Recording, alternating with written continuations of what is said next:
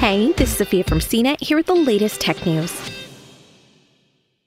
Whether you're holiday shopping, upgrading your fitness tracker, or you're a fan of all things Apple, news of the latest deal on the company's brand new smartwatch will be music to your ears. A major price drop on the Apple Watch Series 7 has just brought the cost of this device to an all time low.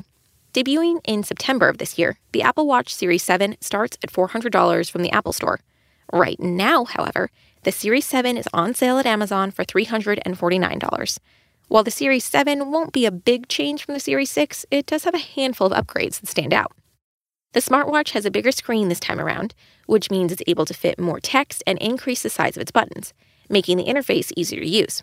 It also features better durability, resistance to water, dust, and cracking. Apple's S7 is the first smartwatch from the company to have a full QWERTY keyboard, and it also charges faster than its predecessor.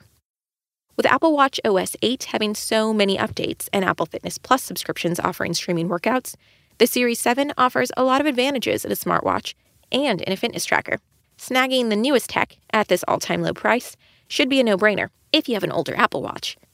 But check out cnet.com for the full review to help decide if upgrading to the Series 7 is right for you. For more of the latest tech news, visit cnet.com.